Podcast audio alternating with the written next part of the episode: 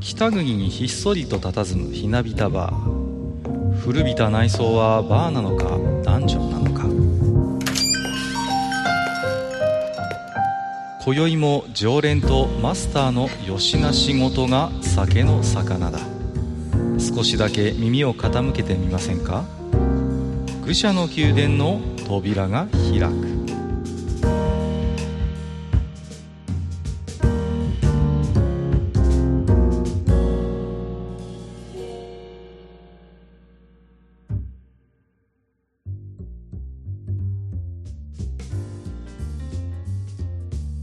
いやいやマスター、今日も来ましたよ。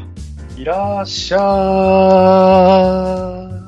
なんだなんだーいや、別に何にもないです。なんでもない。はい。えーということで、まあ、このスタイルになって、まあ、何回目かの収録になってるんですけれども、はい。うん、まあ、あのーいろいろね、こう、マスターこれ見てますかあれ見てますかみたいな話を、うんああれこれ、こう、さもうね、うるさいのよ。あれ見れ、これ見れって、 本当にね。いやいやいやいや、それはだってほら、ポッドキャストで語るネタを私としても発掘したいもんですから、はあ、はあ、まあ、そんな中、ようやく、何ですか、うんええ水星の魔女はご覧になっているという情報。はいはい。えっと、今のところ配信されてるやつは全部見ましたね。なるほど、なるほど。はい。はいはいはいはい。えー、ということで、まあね、えーやっぱりガンダムですから。はい。ね。はい。どんな印象を持ってるのかなっていうのは、ちょっと気になってはいたんですけれどもね。はいはい。うんうん。あ、どいいんですか私の話しちゃっていいんですかどうぞどうぞお願いいいんしですかたかっえっ、とね、まあ、まあ楽しく見たんですよ。楽しくっていうか面白く見たんですよ。た。 はい、まはいず。ね。えで、えーっと、さっきちょっとトイレに入りながら、うん、ちょっと考えたんですけど、考えた。うう。ん、ある意味、なんていうかな、うん、潔いうんうんうん。作品かなと。はい。はい、というのは、あのまあ、別にガンダムに限らずね、うん。あのなんか人気のシリーズになって、まあ、それがヤマトしかり、まあ、ガンダムしかり、マクロスしかりね、おそらくその、いわゆる SF ロボットアニメとしては一番のブランドだとは思うんですよね。うんで、まあ、こう回を重ねていくとね、はい。あのやっぱりそのファンっていう人たちにはそのいわゆるまあガンダガンダムであればガンダム世界のなんていうんですか常識というか、はいえーそういうのって芽生えてくるじゃないですか。うんうんで、まあ、よくね、あの、カッカがいろんなあージャンルの話をするときに、タコツボ化っていう話をするけれども、うん。ああ、しますね。うん、あのそういう、なんていうかな、ガンダムファン、まあ、もちろんガンダムじゃなくてもいいんだけど、今はガンダムの話なんでね、ガンダムファンであれば、まあ、ここについては、要は、なんていうかな、こうもう暗黙の了解みたいなうんうんうんと。ころっていうのが出てくるわけじゃないですか、例えばモビルスーツとは何ぞやとか、まあそうですよね。うん、モビルスーツが何のために存在してるのかとか、まあまあまあ、あとはなんとなく仮面の人は悪役とか ね、なんとなくこう分かってくるじゃないですか。えええええで、あの自分はその何か作品を作るとき、特にそういう、えー連続ものというか、何かこう大きなあ IP っていうとちょっと違うかもしれないけど、シリーズがあって、その中で作品を作っていくときって、やっぱりそのジレンマがあると思うのね。えそうですね。うん、で、そのジレンマっていうのは、そういう、えーこれまで見てきた人たちに向けて作品を作るということで、その面白く作れるという場合もあるし、はい。でもそれだといわゆるタコツボ化なので、うん。えー新しいその一般のお客さんっていうのはなかなか呼び込みづらい。そうですね。だから、こう、どこかでやっぱりその、今まで要はガンダムならガンダムを見たことがない人にも、えーその作品を見てもらうための、まあ、入り口の、なんていうかな、作法というか、はい。あったりするじゃないですか。うんうん例えば初代ガンダムであれば、あの、ほぼ毎回、その話が始まる前に、あの、宇宙世紀0079とかって始まるナレーションがあるじゃないですか、長井さんのね。うん。長井一郎さんのね。はい。そうそうそう、有名なナレーションがあるじゃないですか。で、そういうのがあって、あ、こういう世界なんですねっていうことをある程度、えー見る側っていうのが提示をしてもらって、あ、そういう世界なんです。で、わかりました。じゃあそこに入っていきましょうっていうふうに見るんだけれども、でも今回のその「水星の魔女」って一切ないのよそういうのがああ、そうですね。はい。全くないのよであの何ですかエピローうーんとプロローグエピローグじゃないやプロローグあのそうですね。はい。エピソード0とかいうやつを見てもえ一切説明ないわけよあのー一つには、いうんわゆる表だった戦争がないからっていうのもあると思うんですよ。いやだからそういう戦争があるないっていう説明もないじゃないまあ、でもどうですかあいやの、産だから業としては、うんうんモビルスーツは立派な産業になってるけど、うんえっ、と、小競り合い程度のなんかね、話はあっても、国と国とみたいな話って出てこないじゃないですうん、だから、そういうね、だから今、まさにこうやって僕らが話をするように、その考察の余地を残しつつ、か。うん説明しないじゃない。それはね、あの、なんていうか、まあいやいやいや、だから、それって、やっぱり、その、ガンダムっていうものをある程度知ってる人だから耐えられる話であって、ああそう見か見ますか。そう、だから、今まで全く例えばガンダム系見てませんっうん。はいはいはい。ていう人がポンって入った時に、なんだこの話ってなると思うのね。あのーうん、だから、うんだから、僕がい潔いって言ったのはそこなのよ。はいはい。ああ、なるほどね。うん、だから、もうそういうのはもうなしっていう、 だからもう、あなた方はそのガンダムというものをある程度知ってるっていう体でもう最初からやりますよみたいなうんうん感じで、そのだから、よし悪しじゃなくね、よし悪しじゃなく、そのある意味こう割りふ割り切って、そしてもう謎は謎として提示をして、だからこうあの、エヴァほどやらしくないんだけど、そういう、もううん勝手に考察して、後でその答え合わせするからみたいな、ものによっては答え合わせもしてくれないのかもしれないけど、うんだからそういう謎をどんどん考察の余地を残しながら、どんどん話進めていくからねみたいな、まあそういう作り方じゃない。あのーかつて、あうんのー90年代に、いわゆる、アニメやライトノベルで世界系っていう言葉があっうんて、うんもうその二人の関係性だけで世界がやばい、宇宙がやばいみたいな話がいっぱいあったんだけど、うんなんかそれがいい感じにこう消化されてきて、うんこう解体されて再構築していく今時期だと思うんですようんね。うんのうんうん、なんかね、今ちょうどやっている、なんか、なんでしたっけ、えー戸締 まり。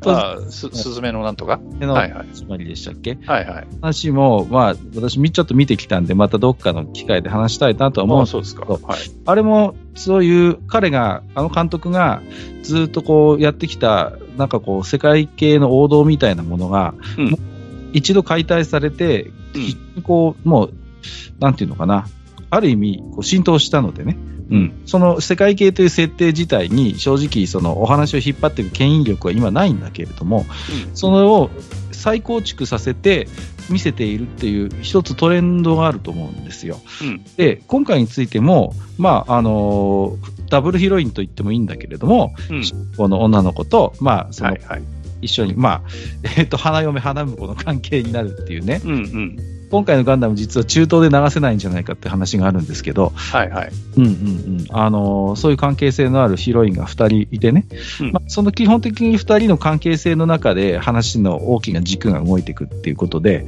うんその時にマスターのおっしゃるように物語の細部をあえて語ってないという部分はあると思うんですよ。うんうん、うんうん、それだっは、てうんね、その彗星ってパンって出てくるけど、うんうん、じゃあ彗星って今までガンダム世界で一切彗星って出てきてなくって、そうですね木星はせそうせいぜい出てきて木星だったのよ、うんうんうんそれが金星を通り越して彗星まで行っちゃってるっていう、でなんだかわけのわかんないものを採掘に行ってるらしいぞみたいな話がこう何話か見ないと出てこないじゃない。出てこないですね。うん、だから、で、水星生まれがどうたらこうたらとかっていう話が出てきて、あそこで、あそうか、今、水星にも人が住んでるんだみたいなことをこっちが気づくような作りにしてるわけじゃない。そうですね、ううん、だから、あのーそういう意味では、なんていうのその、えー説明しなくていいのって自分なんかは思うんだけれども、うんうんうんおそらく作ってる側ってのはそんなことは100も承知で、そうですね。そうそんなことは100も承知でいや分かってっけど説明しないんだわっていうやりかやり口でやってるんだと思うんですよ。確かにマスターの指摘されたように、ファーストの方ってまず世界がありきなんですよ。そうそうそうそう。こういう大きな世界の流れがあって、うんうんその中で今ここの部分のお話をしてるんだよってことをくどいぐらいに説明するのがそうそうそうそう。言い方だったですよね。うんだけど、今回そういう時系列みたいなものって、まあ、ほとんど出てこないし、うんあの、端々、端々に何かあったんだなってことはわかるんだけど、そうそうそう。うんうんうん。プロローグを除いては、ほとんどそういう歴史らしい歴史の話って出てこないわけうですん。。まあそういう中で、いわゆるガンダムというものがどういう位置づけなのかとか、モビルスーツというのがどういうものなのかっていうのは確かにマスターの言うように、うん。説明はされていないんだと思だう。って、そもそも何ですかあの、いいわゆる何ユニバーサルセンチュリーにつながる話なのか、うんうんうん何でしたっけあの、コズミックイラはいはいはい。ーにつながる話なのかっていうのも全く出てこないじゃない出てこないですね。うん。だから、あのーそういうところで自分はどちらかとして好みはね、はい。きちんと最初にこうこういうこの世界はこういう世界ですっていう提示があった上でそこの中のここのお話っていうのが自分的には好みなんだけどそれはね、もう、うんあの、ガンダムを女子誌として見てる我々自体はそうだから、要はねあのなんつうの理屈っぽいから自分がね、ますよ。わかりうます。ん、だからそういうのが好みっていうのはあるんだけどただまああの今、回のは楽しめるは楽しめますよいやあの突っ込みたいとこいっぱいあるし、ケチつけたいとこいっぱいあるんだけど いっぱいあるんだけどあでも楽しめるは楽しめる、うんうん。うん、うんそのね、我々がなんでファーストに興奮したかっていうと、うん今まで子供騙しと言われていたロボットアニメの世界に、まあ、あのーあの頃としては、うんいわゆる精密な歴史設定があり、世界設定が用意されていて、かつ、まあ、あの頃の表現としては最大限の戦争のリアルというのを見せてくれたことに、まあ、我々興奮したわけですそよ。う。で、なんとなく、今自分たちが住んでいる世界の延長線上にもしかしたらあるかもっていうリアリスティック可能性を感じるのよ。うん、そうそうそう。うんあの世界にね。そそうそうそう。だから、ね、まさにその、地球人と宇宙に出した人間とのその、いがみ合いみたいな、摩擦みたいな部分も、確かに起こりそうだな、みたいな。うんそうアースノイドとスペースノイドのうんぬんって言われると、ああ、確かになって、ちょ思う部分もあったのよ、確かうんに。うんうんで、 今回のガンダムが面白いのは、そういうステレオタイプな構図って未だにこすってんだなって、そこはガンダムなのよね、しっかりね。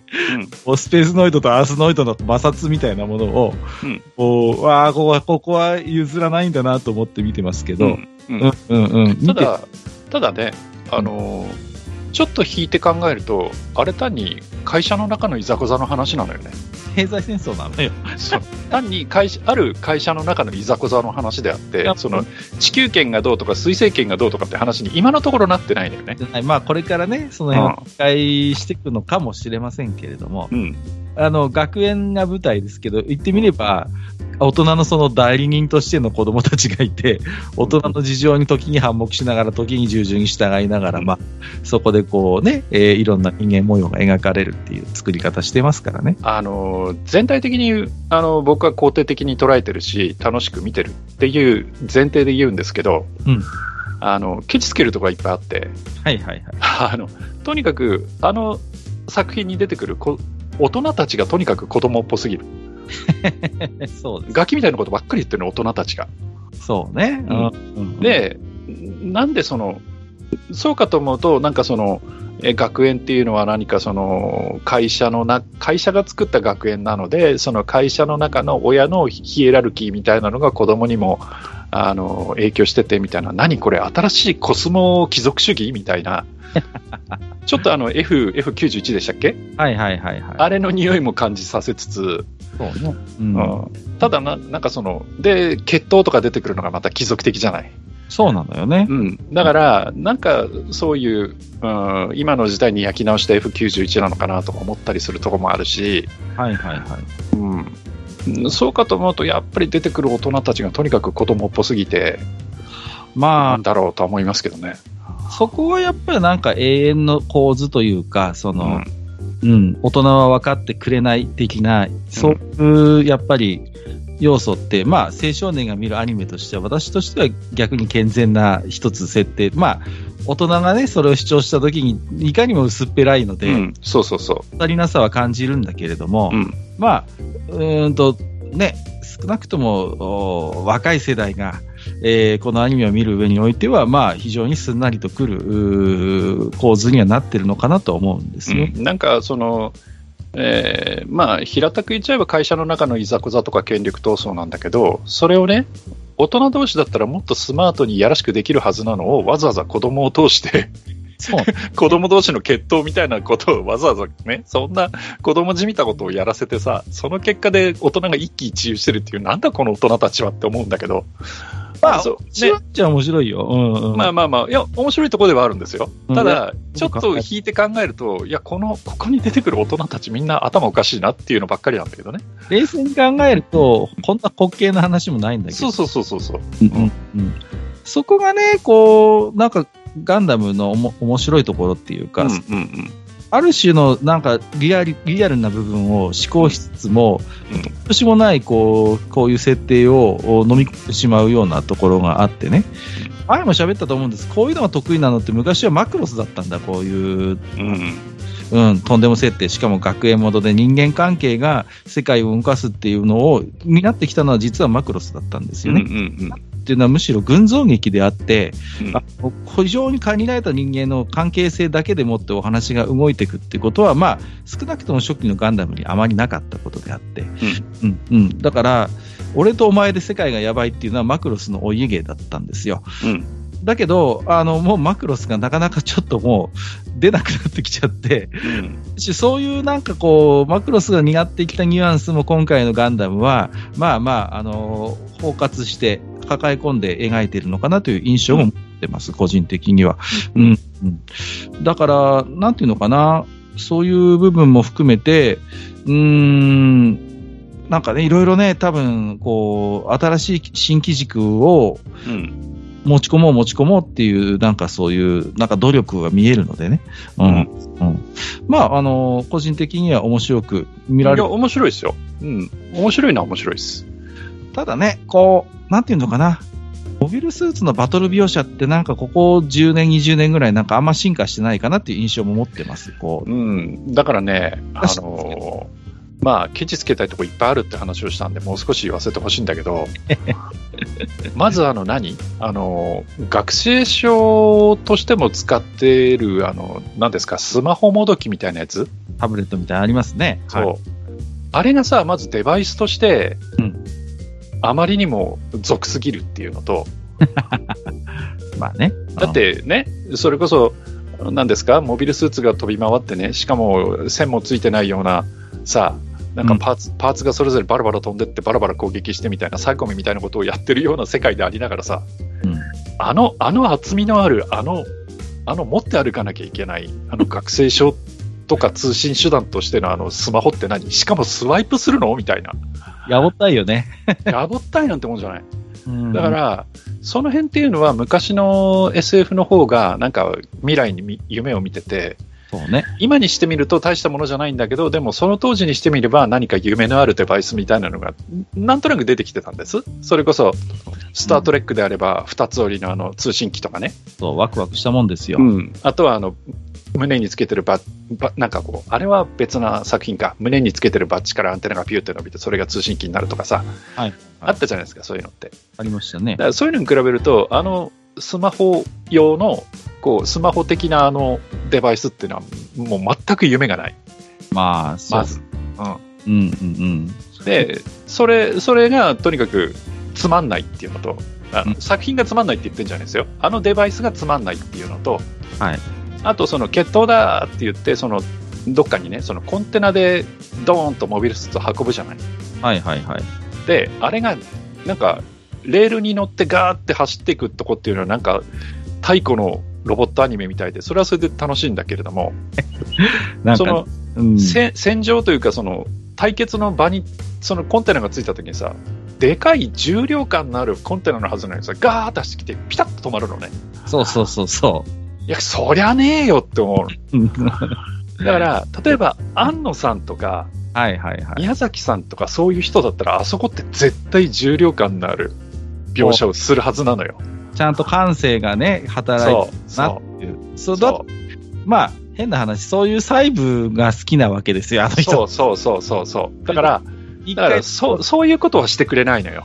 前のめりにゴンとなるみたいな、そうそうそうそそうういう部分なのよね。そうだだって、サンダーバードの頃から我々はそれにワクワクしてきたんですそうそうそうそうだからそういうとこにやっぱりリアリティって感じるわけじゃない。うなの。神は最後さに取るんですよ。そうだからそういうところをねもうちょっとちゃんとやってほしかった。それかこう反動でガーンと止まるんじゃなくてその到着間際にゆっこうスピードが落ちてゆっくりになって最後止まるとかさ、まあ、やり方はいろいろあると思うんです。はい、だからね、なんかそそういうところの演出っていうのはちょっと、えーって、まあ、ほっぺに関係ないっちゃ関係ないんだけど、なんかちょっとえーってなるところではありますよね。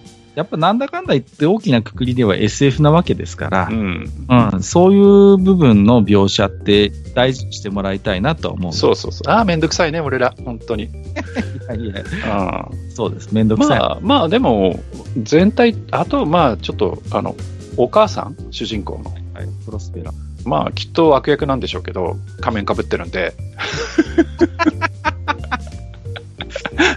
いや、だって、だってガンダム世界のお約束じゃん、仮面は悪役っていうの。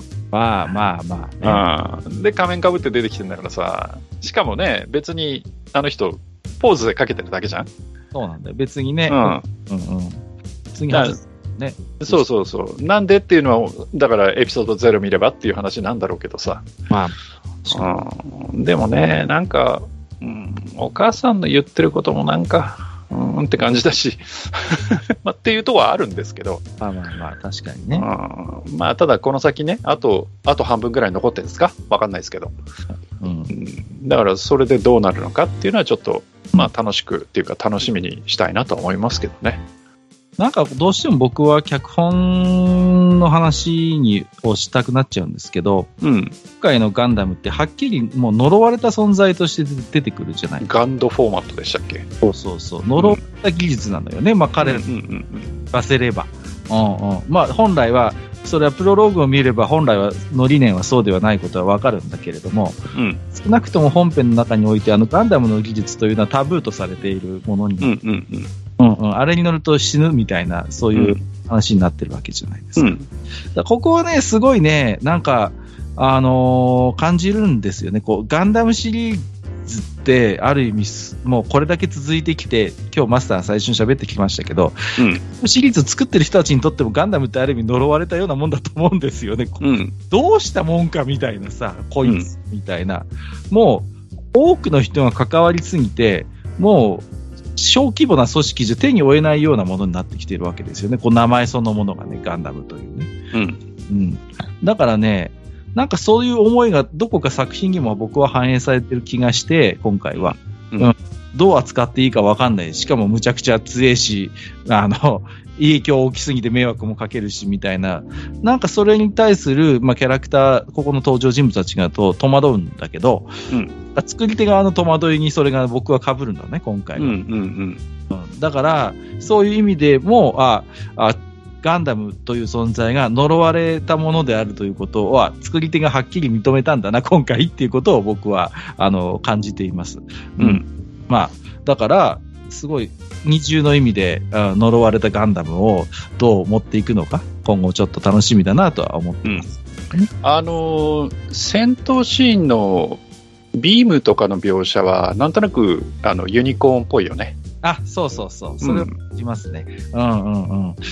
あの、ただね、やっぱりモビルスーツの戦闘自体の描写はね、あんまり進化してない気がするんです。うーん。はいやだってもともとがその何ガンドフォーマットとかいうそのまあサイコミュっぽいものをうん要は忌避してどっちかっていうとこうなんですか肉弾戦的なうんうん。もしくは普通の打ち合いだから、兵器みたいって純粋な兵器として要は彼らは扱いたいわけでしょうんうんうんけど、もともとのこの今回のガンダムのガンダムの人間ってまさに人間の機能の拡張であって、うんうん。だから、そこと人間の何かこう内的な部分が不可分である理念みたいなものを持ってるじゃないですか。うんうんそれって繰り返しこう、ガンダムがこう、描いてきた世界なんですよ。で、それを今までは是としてきたわけじゃないですか。うこんのうんそれによって、ガンダムによって人間は救われるんだ、人間は拡張するんだみたいな、うんうんニュータイプという新たな人種の受け皿として、その彼らのニュータイプの力を発揮する器がまさにあのガンダムであり、あうん一モビルスーツだったわけじゃないですか。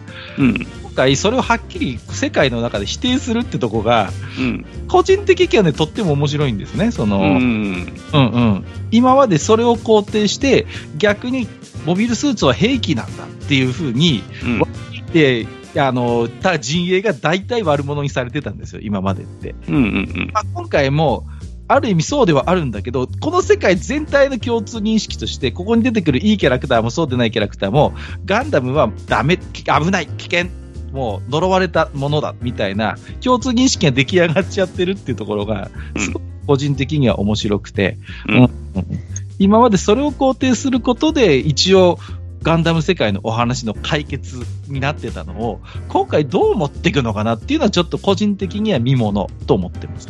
うんいやー結局だから何ですかそのえーっとガンドフォーマットとかいうそのモビルスーツを動かす上でのシステムっていうのはそのとにかくパイロットに対するキックバックというかその影響が大きくて禁止になりましたでそれを要は開発してたところもまああのああのじいちゃんが若い頃に思うところあってもうお取り潰しにしたわけじゃないですか、そうですね。うん、だけど主人公はどういうわけかそのガンドフォーマットとやらを使ってるガンダムに乗りながらそのキックバックを克服してるわけじゃないですかそうですね。だからきっとそこが鍵になるわけでしょ後半戦のねうんうんうん。それがなぜなのか、そのうーんとエアリアルでしたっけあれあれに乗っかってるそのシステムっていうのが何か進化したものなのか、それとも主人公がおかしいのか。うんうんうん。うんですよね。こう。だからそれを今回のガンダムにおいてニュータイプと表現するのかどうかはわかりますけども、でもね、強化人間は出てきたからね、もうすでに。そうするからね、あうあどっかで見たなと思ってさ。ん でそうそうそうそガうン、ダムの世界だと強化人間は破滅する運命にあるので、うん。やっぱりそうだったみたいなね。そうそうそうそう、うん無理があるので、なんかこうね、そこに越えられない壁があるのよね、ガンダムってこう、うん生まれながらのニュータイプとさう、んそれ憧れたり、あるいはこう、ね、のっぴきならない事情で、それにさせられてしまった人間って、大体不幸になるのよね、うこんう。うん。あまああとは何ですかあの、えーっと、エピソード0でこれ見よがしに出てきた、何ですかあの、サイバネティックみたい的なやつ。はいはいはいはい。なんかありこまれした。これがないと彗星では生きていけない的なうんうんうんうん。ことを言ってたような、だからあれがおそらく、あの辺とかが鍵になっていくのかなとは思ってはいるんですけど、そうですね。でもなんかそれっぽいことってなんだっけあの、このガンダムの前にやってたテレビシリーズでなんか似たようなことやってたんだっけそうそうそうそうそう。見てはいないんですけど、俺。うんうん。まあ、ただ直接的な言及ではないので、繋がってるとははっきりは言えないのかなとは思ううんうんうーんまあ、どちらにしろね、その、なんていうのかな、こうんあ、鉄血か。鉄血のオルフェンズだ。うんうんはいははいいはいはい。う、いわゆる、なんかこう、ついこの前って、まあ、もう何何年も前になりますか、ジオリジンがあってさ、はいはいはい。えーあれなんか、まさに純粋に兵器としてのモビルスーツ描写に、基本的には終始してるじゃない。うんううんんうんうん。で、それこそ、モビルスーツ以前の兵器も普通に出てきてさ、うんで、そこからプロトタイプ的な、あのね、あの、モビルスーツの実験の描写まであって、いう、本当にこう、純粋な兵器としてのガンダムみたいな描写を描いていて、で、それこそ、あの、今年やってたドアンにしたって、あれだってそういうニュータイプ要素ってまあ出てこないわけですよ。あくまですごい泥臭い局地戦の話を書いてるのよ、あれもうん。ね。うんうんうん、で、そういうなんかこう、ガンダムがある一方で、こういうこう、ちょっと、なんとも言えないぬるっとした、こう、ガンダムっていうのがまた、こう出てきて、これもまたガンダム、なんか、うんうん、それもまたアイカツだよねじゃないけど、それもまたガンダムだよねっていうことを、まあ、いやいや、今回やってるんだなっていう印象を持っててね。うん。なんか、だからね、うーん、なんでしょうね。もう、うん、まあ、本当に、なんかね、勝手に感慨深くなっちゃってしてさ、こう、ファーストの頃からなんとなく見ている身としてはね、うんうんただね、あのーなんだろう、まあ、ダブルヒロインって言っていいのか、まあ、基本的に、まあ、一応契約的な話とはいえ、えー花嫁と、えー花婿っていう関係性になってるのでね、女性ヒロイン2う人。んうんうん、ここがね、どうもセンシティブな国では、えー厳しいようでございます。うん。うんただね、あのーこれも前喋ったんで、もう一回悪口言わせてもらうんですけど、今年見た映画でバズ・ライトイヤーに出てくる、あの、バはいズはいはいはい上司の女研究者はあの同性愛者でね、うん女性と結婚して子供をこさえるって話があるんですけど全然本編で絡まないのよその描写がうんうん全然バズ・ライトイヤーの映画のストーリーに関係ないの本当にディズニーがただこうなんていうのかなこうあの置いたっていう感覚僕の中でははいここはい配慮してますみたいなうんいつも本当になんか置き石、5でいう置き石みたいな感覚で、ちょこっとそういう LGBT 要素を入れたのね。で、僕が許せないのは、それによって中東でのバズ・ライトイヤーのファンの子供たちは見られなくなった、今回の映画はね。うん。で、あの、それが今回のその、なんていうのかな、映画の肝になるストーリーだったら、しょうがないと思うよ、僕は。全然関係ないんだもん。だから、そんな本当に、誰に配慮してるんだか分かんないような同性愛で女性同士で子供を作ったっていうストーリーに一体いるのっていうそれによって見られない子供たちがいっぱい出てきてるほどのことの方が問題あってそんなこと誰もバズ・ライトイヤーの映画に求めないでしょ。うんねうんうんうん、あんな 3D のアニメでさほとんどうちの息子とかが見るような映画だよ、うんそれに対してさいやあのちゃんと配慮してますそういうキャラクターも出てます、えー SF の世界ですからちゃんと遺伝子技術で子供も作りましたみたいなことをわざわざ時間を割いてさ説明する描写は全然いらなかったのよ。うんうんまあ、ただ今回についてはそうじゃないからね。あの、おー今回、 あの、水星の魔女に関して言えば、ちゃんとそれがストーリーの大きな、その、歯車になってるから、んですけど、なんかある種のこう、スール的な魅力もあるしね、そこは正直認めるよ、僕は。うんうん。だからね、だから、本当に、ディズニーって下手くそだなと思いました。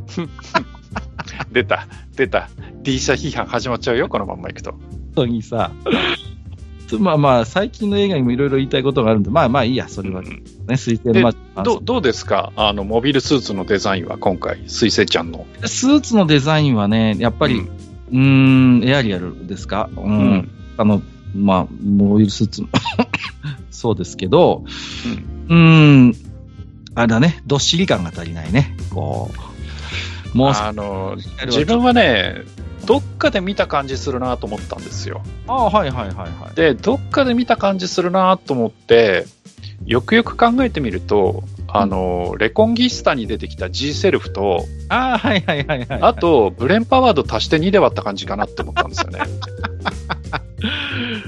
いや、はいわかりますで、 いや、これはあの悪口になるのかどうか分かりませんけど、不思議にならないじゃないですか。ただ、うんあの華奢な体で、謎馬力とうんが出るのは、なんかリアルにするんだか、スーパーにするんだか、ちょっとはっきりしてくれよって思いはちょこっと持ちましたけれど、うんうん、もうちょっと僕はどっしり感が欲しいかなと思いましたあね。と、何ですかあの、シールドが分離して、うんうんうんなんかパーツに分かれてそれぞれがビーム攻撃するっていうのは、やっぱり UC なのかな、ユニコーンなのかなみたいなね、うんまあ、そうですね。とかちょっとあるんで、いろんなものを寄せ集めてる感はどうしても、まあ、出てきちゃうよね。これは別に、まあ、シリーズが進むと、いろんな、こう、アイディアが出てきてしまうから、仕方ないっちゃ仕方ないのかもしれないけど、だから、ああいうこう本当に空中戦をやるようなうん、ガンダムがね、こう、決闘という本当に中世の昔からあるオールドタイプなうん、スタイルで、えーバトルをするっていうことの滑稽さっていうのは正直感じますね。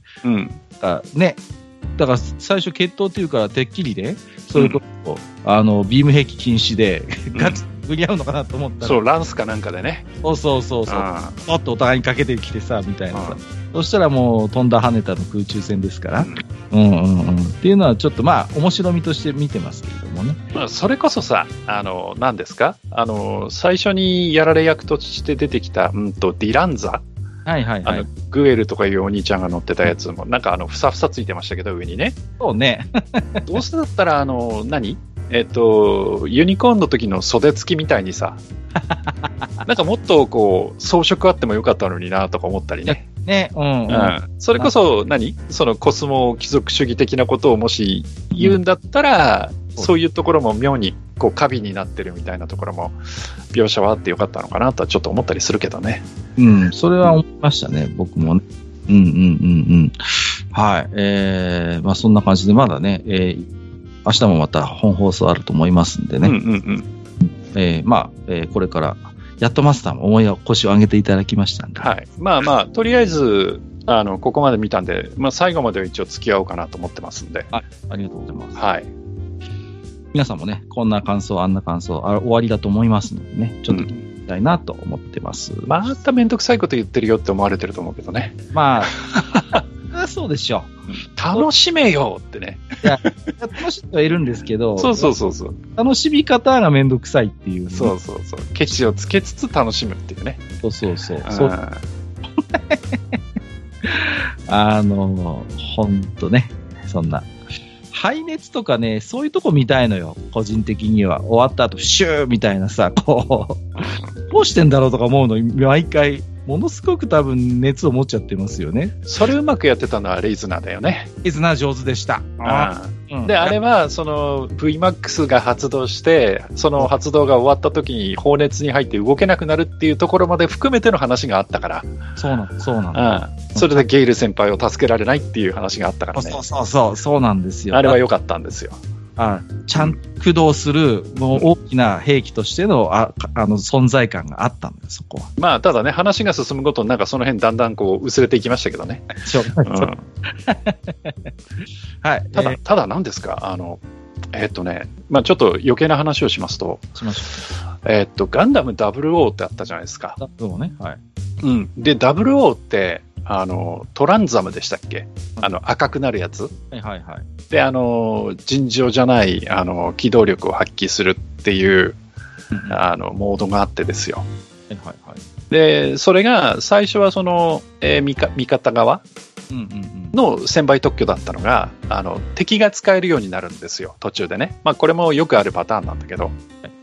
で、何でしたっけあの、えーっと、なんかスサノオだかなんかそんな名前の、あの、モビルスーツが出てきて、それが最初に敵型で、その、えーっと、ブ VMAX じゃないや、トランザムやるんですけど、はい。で、その主人公の乗ってるやつと戦うんですけど、その時のその、お互い、えートランザムを、えー発動させた状態での戦ってる戦闘シーンのうんうん、カット割りが、あのね、レイズナーの丸パクリだったのよ。あー、なんかでも覚えてるな、なんカかッ。ト割りが。はいはうんいはい。まあ、それだけはちょっと言っときます。 あの、興味のある方は見あの見比べていただければいいかなと思うんですけど、あれみたいな。うんありましたね、なんかう。んちょこっと話題になった記憶もあるよ、それはなんうか。ん、あれこの構図みたいなのはね。そうそうそうそうそう。うん、そうですよね。はい。まあ、オマージュって言っちゃえばいいのかもしれませんけどね。ただうん、ええって思いましたけどね、見た ときは。うん。まあね、いや、レイズナーはいいアニメです。はい。はい。まあ見ていただきたいと。そうですね。あの、打ち切りですけど。はい。誰か説明してよさあ、え ー、ね OVA 見ないと結末がわからないというね。ならないというね。はい。はい。なんだ。えっ、と、まあ、SF でいきますとね、えー今週ですか、ラッキー先週か、えーアマプラでいよいよ新ウルトラマンもね、えーはいはいはということでね、い。いや、新ウルトラマンなんかどうでもいいん だよ。そうじゃねえんだ。もう一つ大きなウルトラマンの話題がそあうるそうそうそう。そっちだよ。大事件なんだけど、そっちの方が重要だよ。そうなんですよね。えーなんと、えータイミングを同じくしてですうん。うね、ん。伝説の、はいはい。伝説のですね、ウルトラマンが帰ってきたということで、はい。あの、大根版、帰そっうてきたそウうそう。ルトラマン公開ということで、大根フィルム版ね。大根フィルム版、はい。これが何かという話なんですけどもね。はいもう、ご存知の方はもうオールドファンになるんですかね。はい。まあ、いわゆるその大根と言われる、はいあの要はコミケ、コミケっていうんじゃないな、えうんなんなんですか、SF 大会みたいなそうですね。はい。のがあってですよ。うん、で、まああ、そうのみたいな感じなのよ。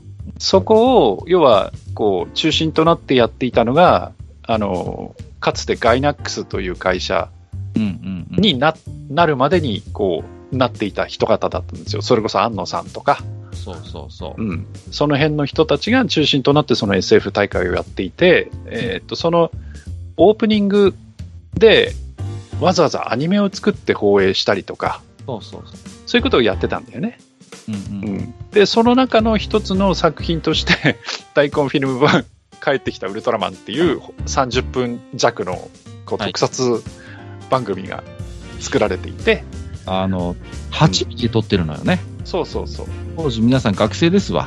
うん。で、自主制作という形でこれを撮ってらっしそゃうる。 8ミリって言っても8ミリビデオじゃないからね8ミリフィルムだからね、 8ミリフィルムです。うんうん、えー、安野さん、自ら監督、総監督だったかな。しかも、ウルトラマン役も兼ねるというね、そうそうそうそんな、えー作品なんですよ。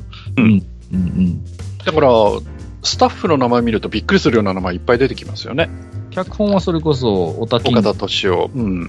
さんがやってたりとか特ね、撮が赤井高美さんそうそうそうそう、んもうそうそうたる面々、はいはい。うん。いやーで、まあ、もちろんね、ご覧になっていただくと、うんまあまあ、時代は感じますよ、もちろんね。うんうんだけども、うんこのこれがね、1983年か、83年にんできたっていうことを考えていただければ、しかも同人作品ですからね。個人ですからね、そうそうそう。やっぱりね、カメラワークとか、半端じゃないなと思いますよ。いや、うんだから、やっぱり、それはあの、大根のあれを作った人たちの、やっぱり、あの、原作に対するリスペクトなんだと思うんですよ。はいはい、そうですだから、あの、カメラワークなんかもなんか、実相寺明夫さんばりの、なんか、 電話越しの顔とか、 そうそういうのがあって。ねそうそうそう。だから、おそらく彼らのコンセプトとしては、帰ってきたウルトラマンの中に、うん1話この話が混じってても、違和感ないだろうっていうものを作りたかったんだと思うのよ。ああ、わかりますね。そういう感覚ですよね。うんうん。うんだから、単なるファンムービーではなくて、これは、本当にもう、なんていうのか、もう一話俺たちが作るんだっていう、まさうんうんそういう意気込みでもって作られたうんウルそトうそラうそう。ですね。うんうんだから、その、なんていうんですか、えーっと、脚本も木をてらったものではなくて、うん。そうそう。うん。全然、なんか、ウルトラマンのシリーズとして考えると全く平凡な話なのよ。そうなんですよ。ううんん。特に、その、何とんがったところもなければ、そうですね。まあ、山坂は普通のウルトラマンっていう感じで。だからまあ、それこそ、マスターの言うように、この一話がしれっとこう入ってても、うん。まあまあ、受け入れられるというか、うん。そうそうそう。作品としてあるんですよね、これがね。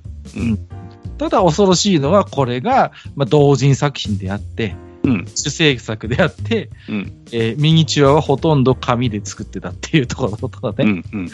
うん。うんこだわりが半端じゃないっていうところですよ ね。で、ね、まあ、シン・ウルトラマンと見比べていただくとわかるんですけれども、はい各シーンなんかは全く同じ構図があったりとか、うん。ああー、これがしたかったのね、みたいなのがわかるっていうね。うん。それが、えー大根フィルム版帰ってきたウルトラマン作品でございます。いやー、僕もね、あの、本当にちゃんと見たのって今回が初めてだったので、ああ、はいはいはい、はい。すごい嬉しかったですね。あ、これがそうだったのかっていうのを何十年か越しにやっと見れたっていうね。あ本当にね、あのだって地方済みの一オタクが見れるもんじゃなかったですから、あれは。そうなんです。そういうことです。うん。だから、まさに、環境がなかったので、うん伝説のね、本当に、うん。そういうものがあるらしいみたいな、そう。そういうレベルの話だったんいですや、だから、あの、大根、有名な大根3と大根4のオープニングアニメーションであれば、はいはいはい。あれはまだ、そのうんパロディではあるけれども、一応オリジナル作品だったので、そうですね。だからこう、流通したのよ。うんうん。そうそうそう。な、何かのおまけかなんかで、その、実際映像も流れてきてたのよ。だけ ど、これは、まさにパクリだから、ウルトラマンのね。うん、これはさすがに売れない、これは。そう。だから、出てこなかったのよ、これまで。う。だけは世に出てこなかったんです。そうそうそうそうんうんう。ところが今回、うん。うん。アマゾンが何を考えたんだか知らないけれども、うん。出てきちゃったと。まあ、一緒に。 はい。ね。ね本当に。もうね。で、かつ、えー、庵野秀明が着用したジャケットを再現した、えー関連グッズまで出てるということで、ねあ、。そうなのはい。 バカだな。。もうね。 まあまあ、だから、あの、庵野秀明という人間のウルトラマン愛って、なんか、とんでもないもんだなってことはよくわかるっていううんことにはなってますよね。うんうん。ところで、シンの方はご覧になったんでしたっけ見ませんよ。 そんな、まず、大根版見なきゃダメでしょ、まず。いやいや、分かってますけど。新ウルトラマンなんかどうでもいいん だよ。本当に。いやいや、シンも見ましょうよ、せっかくなんだ。まあまあまあ、そのうち見ようとは思ってますけどね。あ、うん、早くくださいよ。でもね、他にも見るものあるんじゃ。まあまあ、わかります。やっとうるせえも1話見たとこなんだからさ。そうそうそう。あ、うちわだけ見たんですか1話見ましたよ。はい。うんええっと、うるせえの1話は本当にオリジナルの1話と一緒でね。うんはいはい。そうそうそう。あのーラムちゃんが、まあ、やってきて、地球侵略すぎなかった時に当たると、が結構繰り広げるっていう。まあ、うんまあ、その後も実はその設定言っているんですけどね。はいはいはい。はいはいはい。そんなエピソードでしたけれども、どうでしたうるせえの方は。あー、うん。あ、本当にリメイクだなっていう感じ。あ、はいはいはい。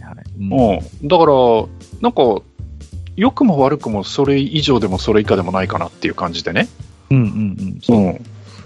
だから、あの、違和感ないんですよ。うん、違和感はない。だから、声優さんにしても何にしても全く違和感なくて、うん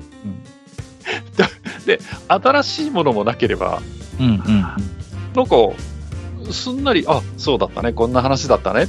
で、絵は綺麗になったね、みたいな感じ。あのね、中身がない、なないんですそうね。。そして、なんだっけ、エンディングが、の、はいはいエンディングを見たときに、あの、なんか星が出てきて、こう、ピヨピヨピヨって出てきて、線引いて星型になってて、あれこれどっかで見たことあるな、とか思いながら。そうそうそうそう。うん。だから、かなりその、旧作に対するオマージュというか、リスペクトというか、そういうのもありながら作ってるんだろうから。そうですね。うん。あの、私、まあ、継続して見見てますけども、はい。基本的に、あのー頭空っぽにして見られる話なんで、うんうんずっとそれが続くんですよ。うん、もうしょしょうもないレベルで、淡々と、えーラムちゃんと当たると、あと周りの人たちのドタバタなんですね。はいはいはい。で、回が変わると、前回のことは何も引きずらずにまた新たなエピソードうんうんっていう、本当にこう、単話完結型の、あの頃のアニメなんですよ。だから、うんそううんいう意ま味、さに、こう、高橋留美子のコメディっていう感じですよね。そうそう。だから基本、1話完結で、終わったら次は何もまた引きずらずに新たな話が始まるっていうスタイルを、うんもう直なまでに今回のシングル制やつらは踏襲してるんですね。うんうん。これが逆にき、なんか貴重でね、こう、今時。こう今のアニメって結構もう、まあね、本当に話も続きもので重くて伏線が張り巡らされてみたいな話が多いわ中で、うんうんうんうん。で、基本ラブコメみたいな話も続きものなわけですよ。ねはいはい。うん、ストーリー的にはずっと続いていくんだけど、見事なまでにターンは完結。もううね、んほんと、こう懐かしい気分にすらなりましたよ。 あうあ、んこんな感じだった、こんな感じだった。あの、ね、1回で2エピソードやったとしても、前回、ひ一つ前のエピソード全く関係ない話がまた始まるみたいな、うんそうそう、感じなんでね。うん。まあ、これでもあえてそうしてるんだろうな、というのは思いましたね、今う回。んうん。で、なんだろうね。まあ、おーヒロインのキャラクターもいいっぱい出てきますけども、うんうん、はハーレムもののなんか一つこう原点なんだったんだなってことをなんか今更ながら思っちゃったりしますよね。なんかこう、可愛い女の子が何人かやっぱ出てきて取り合いになってみたいな話になるとさ。うんうんうん、だから、やっぱ早かったんだな、このジャンルを開拓してきたのルミ子先生だったんだなってこともいろいろね、こう思い出したりして、うん、うんうん面白く見てますけれどもね。うん本はいはい。本当でもね、あれです、困ったことに、見たときは、ああ、面白いなと思って見るんですけど、次の日になってると何の話かさっぱり忘れてるっていうね。うん。そういう意味ではいいアニメなんだと思います。 本当に。うん。はい。で、はいはい。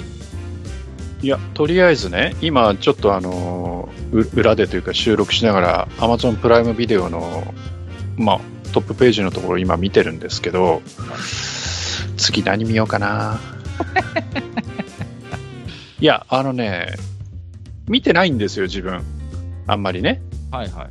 あんまりその、ほら、今期のアニメとかって追っかけていないので、いわゆる、まあ、ね、ネット界隈で話題になった作品でもまだ見てないのとかね、あ、このヒーラーめんどくさいも見てないなとかね、うん、あるんですよね。どれから見ようかな、と考えてます、今。いや、それでさ、今パッと見たらさ、戦闘要請雪風あんじゃんとかさ、ありますよ。うん、これも見なきゃとか思っちゃうんだよね。見なきゃいけないのいっぱいありますよ。 うんそうそうそう。そうなんでございます。はい。一応なんか、ランキングで言ったらうるせえ奴らは7位ですか、今。い。うん、結構ね。うん、1位がチェーンソーマン、2位スパイファミリー、うんで3新ウルトラマン、で4が水星ちゃんで、5がわかんないな、ブルーロックって俺よくわかんないですけど、で、その次が異世界おじさん、で、うるせえ来て、クレヨン クレヨンしんちゃん来て、モブサイコ100、これも知らんな。あと、その下がワンピースなんですかね。なんかそんな感じになってますけど、チェーンソーマンはね、うおっん、かけでも見てほしいな。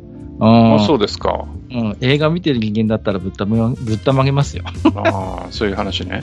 そう、もうね、ことごとくパロディですから。 うんうん、そうだ。はいはい。まあ、すごいこだわりの強い人たちが作ってんだなっていうのはわかりますね、チェーンソーマン。はい。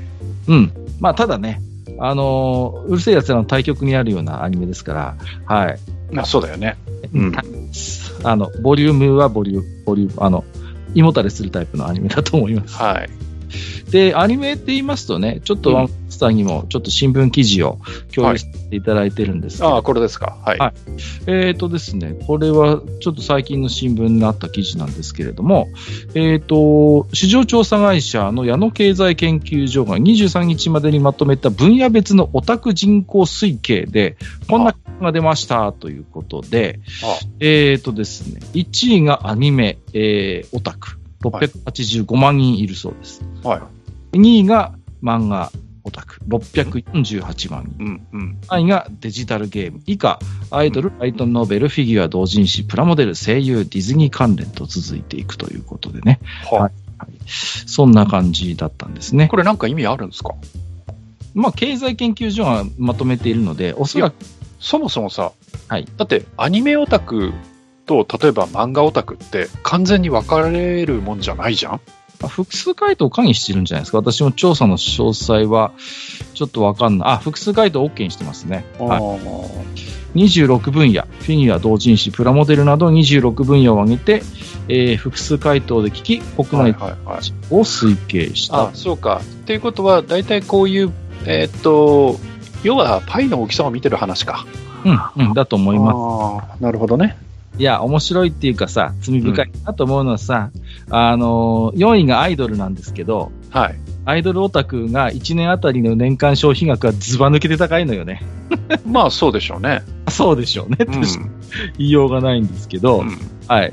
だから、あのー、人数的には4位なんですよ。アニメがデジタルゲームと続いて4位がアイドルオタクなんですけうど、んうん。一人当たりの年間消費額は9万3704円と、えーと、2位にはなんだ ?2 位がデジタルゲームかじゃないや、う E 関連か。うん。2位のディズニーは5万円ぐらいですから、 ぶっちぎりで1位なんですよ、アイドルオタク。えーディズニーのファンの人は自分たちオタクって言われるの嫌がるんじゃないんですかだからまあ、オタク。オタクってあえて言いますけど。ね、でも、あんまり抵抗感ないんじゃなディいズニーが好きな人ってあんまり自分たちオタクって言われるの好まないんじゃないんですか 知らんけど。ですか。ここもちょっとね、まあ、記事だけでは分かんないですけどね、だからここのディズニー関連に、スター・ウォーズ、マーベル入っちゃうのかな、どうかなっていうのは、ちょっと、まあまあね。うん。そう考えるとあれか。うんうん、ちょっとそこはなんとも言えないんですけれどもね、もしかしたらスター・ウォーズオタクとかはディズニー関連に入っちゃうのかなとかね、ちょっと思ったんですけど、うん。映画が入ってないのよね。こう、1位から10位までにさ、ふと思ったんですけど。うんうーん。まあ、そうよ洋画、邦画ってことですか邦画邦画あとは、うんそうね。あと、うんまあでもほら、あのーアニメ映画とかだったらアニメの方に入っちゃうんじゃないの、でもほら、アニメ映画以外にもいっぱい映画あるじゃないですか。うん、まあね。あと、ね、思ったのは、あと、ポップスとかね、こう、ないんだなと思ってさ、そういう。いや、だから、あれですよ、サブカラの中でも、何ですかその変なヒエラルキーがあるんじゃないんですかその、同じサブ、サブカルチャーという中でも、うんうん。何ですかそのい、いわゆるギークはいはい、はい。的な人たちと、なんか上、上なんて言うんでしたっけ忘れちゃいましたけど、上の連中は、ほら、いわゆる軽音楽と言われるような人たちが上の方にいてさ、話ね。うん、でアニメだの漫画だのゲームだのっていうのは下の方でこう虐げられてる的なあれなんじゃないの知らんけど もう、なんかそういう辺はだいぶ、ただまあ、我々のこう、こう小さくうんっていうのは、オタクって言葉の前にマニアっていうのがあってさ、あナードか今思い出しましたはいはいマニアっていう言葉があって、今あんま聞かはないいはいはいですけど、それこそ、鉄道、あとなんだ切手っていうのもありますよね。うんうんありますね、うん、だからそういうマニアの世界っていうのがあったんですよね。うんこあと何があったのあの頃も、でもアイドルマニアっていうのはいたからアイドルはあったか。うーん。だから、そのマニアっていう言葉がかだんだんなくなってきて、こうんう、そう、マニアって例えばね、ハハムとかさ、うんうん、もう多分マニアになるでしょ世界的な話で言うまあそうですねはうん、あと何があるかななんかね、そういうあの頃の。い、いやーだからね僕がそれこそ、えーっと高校生ぐらいの時ですからうん。もう40年近く前になっちゃいますがはいは40か40年前ですわ。で、その頃に自分が初めてそのオタクっていう言葉を聞いたんですよね。い。はいはい。で、その当時のオタクってのは、もう完全に差別用語だったんですよ。いや、私もその頃知ってますよ。うん。で、俺はオタクじゃない、マニアだって言ってたんですから。そうなんです、そうなんです。うん。オタクとマニアにははっきりこう、線引きがされる。そう。で、完全にオタクっていうのはもう当時から嫌悪される対象だったんですよ。そうはでっすきり言って。うんうんで、あのー本当のところのその語源っていうのは僕らにはもちろん知る由もないんだけれども、うん。あの我々のところに伝わってきたオタクとは何ぞやっていうものは、、はいわゆるその、えーアニメにしろ漫画にしろ、うん要はそのエロの方面のそうそうそマニア、う。だから、有力な説としては中森明夫さんっていう方がいらっしゃって、ん漫画ぶりっ子だったかなそれこそロリータ系のエロ漫画雑誌の中でうん、使ってきたこと、言葉ですよ、っていうのがあって、そこから来てるんじゃないかっていう、まあうん、そう有力説があるのよね。だからあのコミケでいうと何日目ですかあのエロばっかりの日ってあるじゃないですか。はいはい。うん、でその日に要はコミケに行くような連中のことをだからその同じコミケに行く連中の中であいつらはオタクだって言って差別をしてたんですからその当時は、信じられませんけどね。うんあ今ここの記事ではカタカナのオタクになってます。あの頃はひらがなでしたから、オタク。そうそうそうそうそうそうね。うんえーね、もっとなんかこう、だから本当にネガティブなイメージのちのついいや本当にだからだからそれこそ今で言えばオタクと言われるようなだから当時はねアニメオタクじゃなくてアニメファンって言ったんですよそうそうそう。アニメマニアとかねうん、だからアニメファンとかアニメマニアっていう人たちがうん、それこそオタクはいつもチェックのシャツ着てて臭いみたいなことを言ってたんですから。平気で。そう。平気で言ってたんですから。だからはっきりと部別の対象だったのよね。そうそうそうそうそう。オタクっていうのはさ。うんで、なんか紙袋持って、リュック背負ってみたいなことを当時から言ってたんだから。そうそうそうそう。だからそれがね、市民権を得ることになって、うん今やね、こうやっうてんこういうアンケートで、今やアニメオタクは685万人だそうですから。やれやれですね。まあ、あのね、えーアニメと漫画が人気が集めている理由としては、定額配信サービスなどを通じ多くのお金をかけずにどこでもスナップスマートフォンで見たり読んだりすることができるようになったことが影響しているのではないかとううんうん。んうん。あとは、えー新型コロナウイルス流行で自宅時間が増え、アニメを見る人が増えた可能性があるということで、えね。でもそれだったら映画だって見てるじゃんね。そうなんですよ。うんだ映画入ってないんだと思って。はいはい。いや、だから、やっぱり、やっぱりヒエラルキーがあるんですって、いまだに。いや、映画を見るのは、邦邦画、洋画、特に洋画だったら、ね、ほら、趣味としては高尚な趣味でさ、だってよアニアニメを見るような連中っていうのはその下なんですよ、やっぱりいまだに。幼稚な、ちょっとこう。そうそうそう。ねうん。だって、ね、洋画とか洋楽に詳しいと、やっぱりさ、学校の中で一目置かれてましたもうん、ん。うん、だからね、学校で、ね、これ見よがしにロッキングオンとかさ、 バーンとか読んでるやつはさ、ちょっと、はいはいはいちょっと偉そうだったもんな。うん学校でさ、うん、スクリーンとか読読んでるとさ、おスクリーンね、あったね。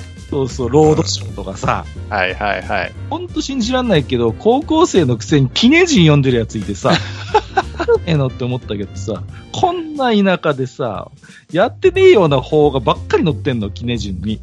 こっちまで来ねえってこれ、みたいなんだけど、うん。そいつはね、いつも昼休みのと記念人をさうん、パラパラパラめくって読んでてさ、僕はやっかみ半分でそいつのことバカにしてましたけどね。うん。こんなどい中でキネジュン読んだってしょうがねえだろっ つって。いや、半分は僕は多分憧れがあったんだと思います、今。ううんん、うんうんいや、やっぱりそれはあれですよ。自分もわかるけど、そのヒエラルヒエラルキーのね、その下側にいる人間が上を見上げて、こう、唾を吐いてるわけですよ。あ本当うです、ねんあ。僕はねこっそり、こっそりファンロード読んでましたけどね。ロディストめ。貴様ローディストだ、ローディストに違いはあるまいって いう。いや、違う。僕は妹はローディストでしたから、うん。え妹の影響ですよ。うん、僕は基本的に、あの、高尚なアニメージュをいつも愛読させて、何が交渉だよ。兄貴がアウトを読んでましたよ。もうみんなバラバラなんだ、趣味が。でもさ、あの、当時の雰囲気としてはさ、うん。やっぱりその、なんて言うんですか、その、アウシュタンとローディストのプロレスってのは当時あったけれども、ね。はい。やっぱりそのアウシュタンとかローディストの人たちって、うん。我々こそがマニアであるみたいなさ、自負はあったのよ。あったでしょ。だから、いや、そんなアニメージュしか読んでないような連中に俺らは負けないよみたいなさ、なんか雰囲気的になかった、そういうの。あった。あの、そうでしょだって、うんアウト読んでる奴ら怖かったもん。もう絶対だって議論で負けると思うからさ、 こいつらには勝てないって思って倒したんですよ。あいつらもうさ、なんか知的エリートなのよ、アニメファンの世界の中ではさ、こうん、そうだよね。う、そうそう。うん理屈っぽいやつ多いんだよね。濃くてさ、あーまた知識量も半端ねえんだ。そう、アウト読んでる奴らの知識半端じゃないんだよ。だから、ら、下着だけは議論は吹っかけられないなと思いましたよ。あはいはいはい。今日見てそう思ったんですもん。もう、本当にさ。で、なんだかよくわかんない話はさ、ぐちぐち、ぐちぐち議論。あいつらは、あいつらって、本当にね、あの方々は、はい本当にそういう、なんか、ある種のこう、高尚な アニメ誌を、まあ、ただ、ファンロード、ローディスはローディスとで、やっぱ独自の彼らは世界があってうん。うんうんうん。で、本当に一番俺たちに歩み寄ってくれてるのはファンロードだみたいな、うん。あるよ、彼らの中では。ね。うん。は、ああくまで高尚な雑誌で、こんな話知らねえだろみたいな上から目線であいつら言ってくるけど、うん僕たちの寄り添ってくれるのはファンロードなんですっていう さ、こうさ、もうね、はがきが乗ろうもんならもうさ、うん。キランブね。本当うちの妹も、もうずっとファンロードに投稿してましたけどね。うん。うんうん、そうそうそう。だから、乗ってましたよ。はい。あ自分はね、アウシュタンでもローディストでもなかったので。はいはいはい。まあ、だからおも、面白いもんでね、そういう、今、ね、でも、ただ疑問に思うのは、ここにいる685万人のアニメオタクと言われる人たちが、うん。僕たちはアニメオタクだと回答はしているものの、うんどこまでや深入りしてるかっていうのはまた別の話ですよね。おそらく、多くここにいる多くの人たちは、たまにアマプラでアニメ見てますぐらいの感覚なのかもしれないですよ。うんいや、だから、どういうふうにね、このアンケートが取られたかわかんないけど、うんこの、何ですか、685万人延べでね、はいの人たちがさ、あ、僕はオタクですってうん要はこう自分で認めてる人ってこのうちの一体何割いるんだろうっていう気はね ちょっとしたりするんだけどね。ある種、ライトなファンにしか見えない人たちも、うオんタクですからって、あの抵抗なく手挙げられる時代になってるとも言えますよ。以前だった ら必死に自分はやっぱりちょっと抵抗あるんだよね。いやオタクなんだけどさいやいやいやいやいや、それをねカミングアウトするっていうのには抵抗ありますよやっぱあり。れオタクじゃなかったら誰がオタクなんだって話ですけど、でただだけどね。うんただマスターのおっしゃることもよくわかる。なぜならオタクという言葉は基本的にはエロ漫画の世界から基うん本うでん話であって、どこまで行ってもどこかこう、そういう日陰者の空気というのは我々はどうしても感じてしまう。でも多そ分うそうそう。若い方は多分そうじゃないんだと思います。まあデジタルネイティブって言葉があるとするならば、オタクネイティブがいるんですよ、きっと。そう生まれながらにオタクという言葉がすでにあって、しかも当時からそんなにこうマイナスのイメージがなかったから、ややすると、週に1回か2回アマプラでアニメ見てますっていう人も、はい、私アニメオタクです、手を挙げてる人もいるかもしれないし、まあ、中に本当、生粋のコテコテのまだファンもさ、 その中には残ってて、もうね、あの、毎月何週も撮ってますみたいな人もいるのかもしれないけど、うんまあ、なんていうんですか、ただ、だからそういうアニメっていうのは本当に、まあ、そういう意味で言うと、一番こう、身近に触れやすいサブカルチャーとしてあるわけだからね。うんうん見ようと思えば、それこそアマプラにでも入ってればさ、その場でパッとスマホ取り出せば見れちゃうわけだから、うん、その辺もあるでしょうね、この順位的な話で言えば。いや、あとはね、やっぱりその、年代的なものもやっぱりや加味されるところがあってさ、はいはいはい。で、我々と、まあ、閣下とかもそうだと思うんだけど、あの、我々ぐらいの年代から下の人たちって、やっぱりその、オタク文化と、あとネット文化っていうのが不可分じゃない。だだからさ、うもっとあの、パソコンオタクっていうのも入んないんだなと思ってさい、や、それでね、その、ネット文化っていうのも、オタクにとっての一つの、その、ぶ分野っていうか、一、一、なんていうんですか、常識の部分があるわけじゃない。それこそマスターと昔パソコン通信の話、で、そうなった時に、あの、今の子たちってそうでもないかもしれないんだけれども、うん自分とか、閣下とかって、いわゆる UG と言われた世界をさ、一回くぐってきてるじ ゃないあまりその大声で言えることではないけれども、はいはいはい。我々の世代の、いわゆるそのオタクにこう、ドボンと入った人たちって、絶対その UG をくぐってきてるのよ。間違いなくね。で、そうするとなおさら、はい自分たちは、その、自分たちのその趣味とか、その、自分たちが今浸ってるその文化的なものっていうのは、その、外に出しちゃいけないっていうそうそう。のがあるわけよ。で、それがまたさ、うん。魅力的なもあったのよね。そうとそ思っうそうてやそうっちゃいそ。けないものを俺たちやってるっていうう、うんうんある種のそれがもう、なんか楽しみになってるわけですよ。もう、そうういん。う、だそからう、そうそう。だから逆に同行の人のそのつながりみたいなものも、秘密結社的な楽しみがあったのよね、そこうには。んうん。でしし、知っちゃいけない、知られちゃいけないじゃないけどさ。そうそうそそうそうそう。ね。ねう。うん。あだそかられこそ、とりあえずなんか怪しいサイト見たらコントロール A するよねとかさ、そうそうそういう話があるじゃないあだから大人の秘密基地だったのよね。あそそうそうそうそう。うん。まあちょっとそれがもうオープンになっちゃって、なんはか、ね、そうなると逆になんかそういう場所ってこう、暗い輝きを失っていってしまうっていう。でしかもやっぱりそのポリコレにその代表されるようにその要はあのこう法律的に正しくないといけないっていうのがいわゆるそのやれジェンダーだとかそういうところ以外でもさはいはいはい。その潔癖であることが今求められるじゃないそうですね。何でもねなんでもね。でも我々の頃ってやっぱりその黎明期ってその辺ってすごくあやふやでうんうんまあそれこそね古い話をするとうん。うん。あの、コナミのゲームの新入社員トール君っていうのは、BGM がさ、ビートルズだったりしたわけでしょ、そうですよ。うんね。うんうんうん。ねマイティ・ボン・ジャックだって、スプーンおばさんだったりするそうそうそうそう。だから、そういう、そういう時代って、やっぱりそういうアンダーグラウンドのものってあったのよ。あったあっまたあ、。今もあるけど。だで、なんかある種それをお互いにうん。秘密に、秘密裏のうちに共有するこう楽しみみたいなものそもうそうそう。えそう。うん。だから、オタクっていうのは、まあ、さっきこう迫害されてるとかっていう話もしたけど、あえてそういう場所にいたっていう要素もそう、好んでこ潜ってたのよ。そうそう好んで潜って、どうか私たちには構わないでくださいそうそうそう。どうせ我々は日陰者ですからっていうね。そこの日陰者っていうのは、まあ、おそらくいろんな意味が入っていて、もちろん被害者としての感覚もあるでしょうけど、うんうん。逆に、その、なんていうのかな、そういう立場であるっていうことを逆にこう、表明することによって、なんかこう、ひ秘密結社的な楽しみというか、つながりみたいな要素もやっぱりあったのよ、そこにうね。んううんんうんうん。なん、なんかいろんなそういう要素がこう内包されてますよね、そこにはね。うん。だから、やっぱりね、世の中がこう除菌除菌で綺麗じゃなきゃいけませんみたいになってきてさ、そうね。でそうするとこう、いや、我々のことは構わないでおいてって思ってたけども、そういう人までこう消毒されるようになってきちゃってさ、うんあの頃のちゃんの書き込みとかフラッシュだって、もう逮捕者続出なんでしょうね、今も。うん、だから、あのいろいろな意味で便利に世の中はなったけれども、うんうんあのこう地下の楽しみとか楽しさとかっていうのは、うんね、うんまた別なものだったからね。そうですうね。んね。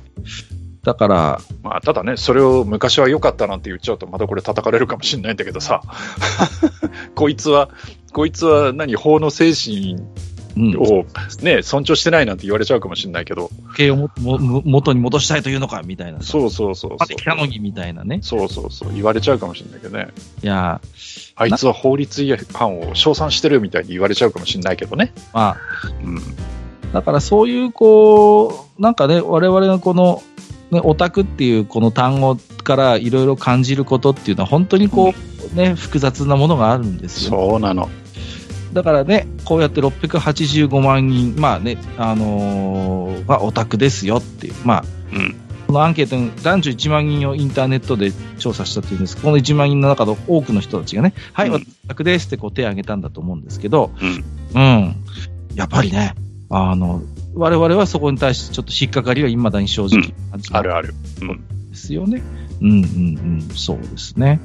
アイドルオタクっていうのは、まあ、 本当にね、うん、つい最近もなんかね、卒業だなんだって話があったじゃないですか。こう、なんかね、交際が明らかになって、あああー、はいはいはい。のね、そ、まあ、あの、界隈で怒る人たちの気持ちもわかるんですよ。卒業と脱退っていうのはアイドルの世界では、本当に、あの、センシティブな部分で、ここにはもう、鉄のカーテンがあるんですね。こう、うん昔も話したと思うんです。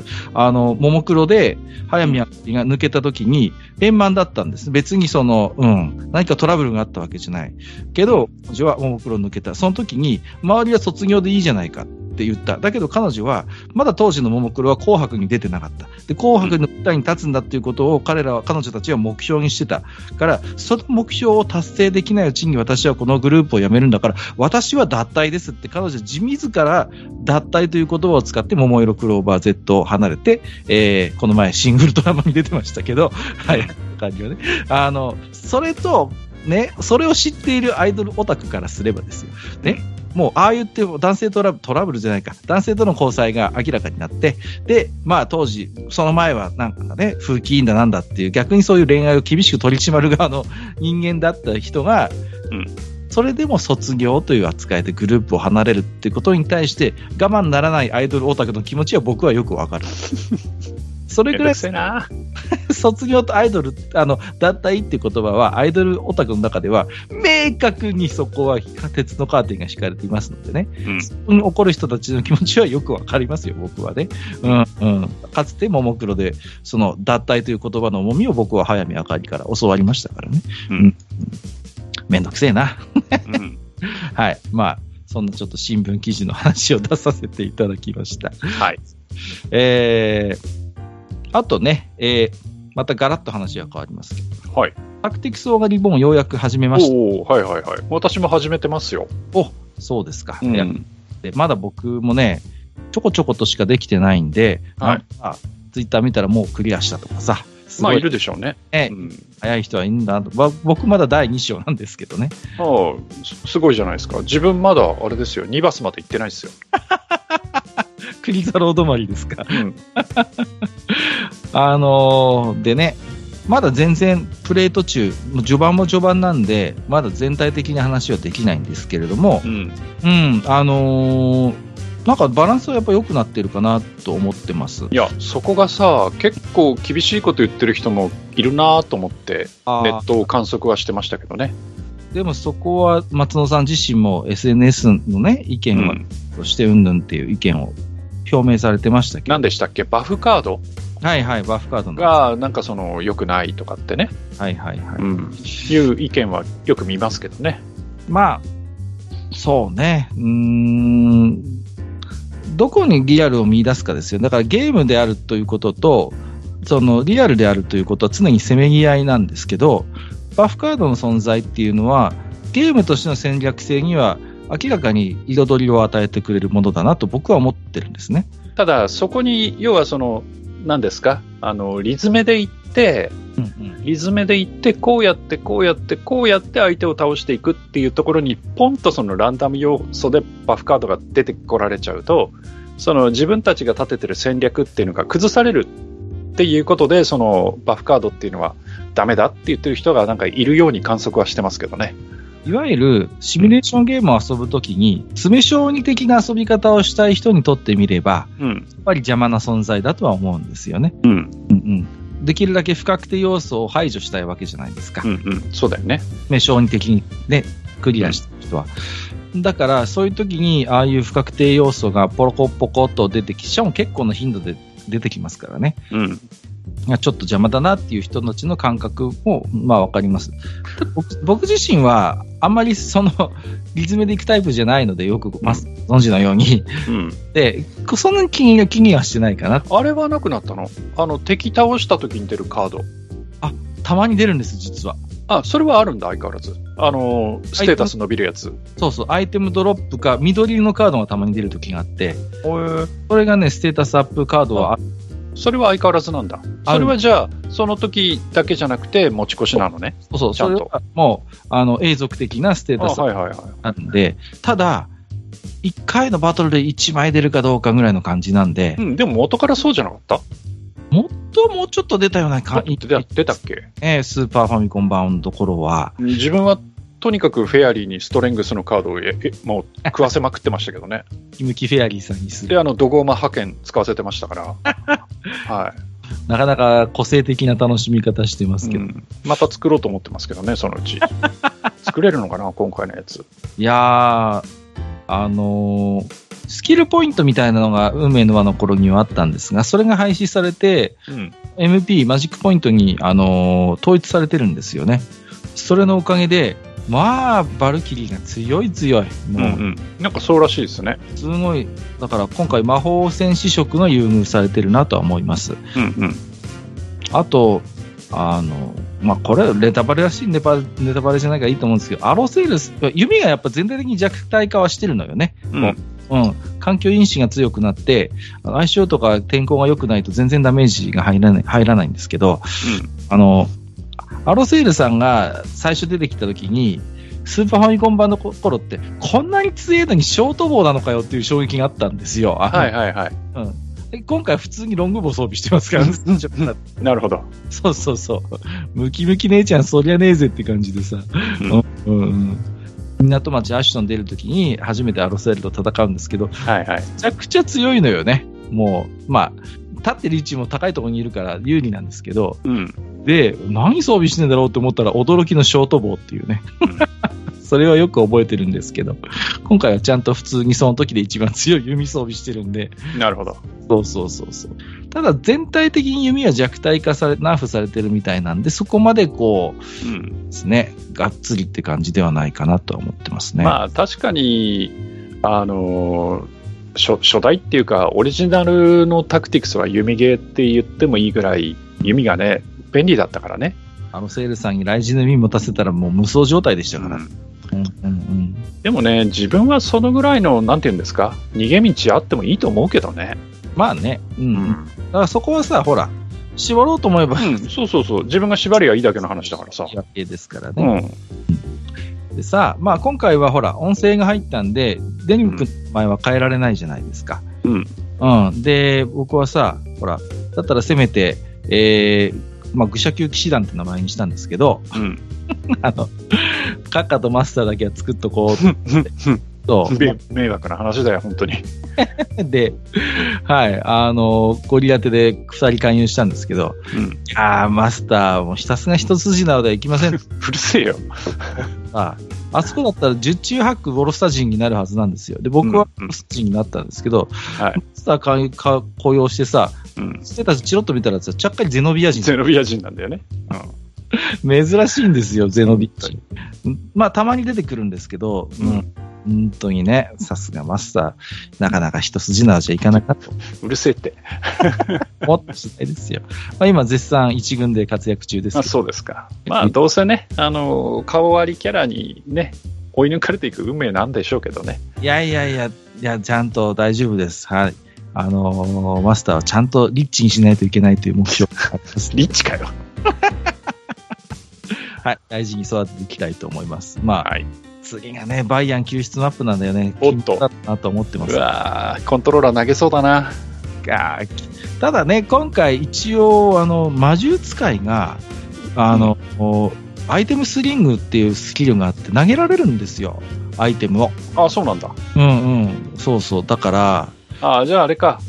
ひこう、キュアリーフとか投げれるんだ。そうそうそう、そうなんです。だから、あとはね、あの、くのいちも作ったんで、あの、すもう突っ込ませて、 なんとかするしかねえなと。うんうん。 まあ、ちょっとどうなることやら、はい、えー、今日収録終わったら、クワドリガトリガ行ってみたいなと思って。 はい、えー、そんなところですかね。うん。じゃあ、えー、置き手紙をご紹介してまいりますよ。はい。はい。えー、ではですね、本日はツイッターリプライ、ハッシュタグ愚者の宮殿をつけていただいている置き手紙をご紹介させていただきます。いつものことながら、えー抜粋にはなっておりますけど、すべて拝見させていただいております。いつもありがとうございます。1通目、骨コライダーさん。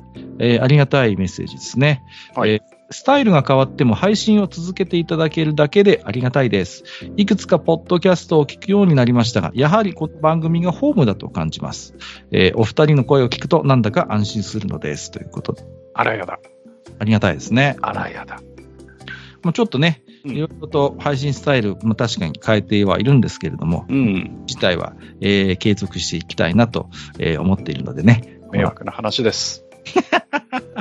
そんなことないでしょ。まあ、骨コライダーさんのためにもね、続けていきたいな。ここういうこと言うとプレッシャーになっちゃうから、申し訳ないですね。まあ、あの、個人的には僕は続けたいと思ってますので、はい。はいあの、骨コライダーさんにも楽しんでいただければありがたいなと思っております。ね。いや、ホームって言っていたいただけるのは本当にいや、ありがたいですよね。ありがたい、嬉しいですよ、やっぱり。ね、いろんなとこ聞いてみるとさ、うんうん。いや、この間もちょっと話しましたけど、いや、ここ面白いなっていうところもあったりさ、そうそうそう。うん、あとはね、なんか、やっぱその、一長一短あるじゃないですか。やっぱり素人のやってることなんでね。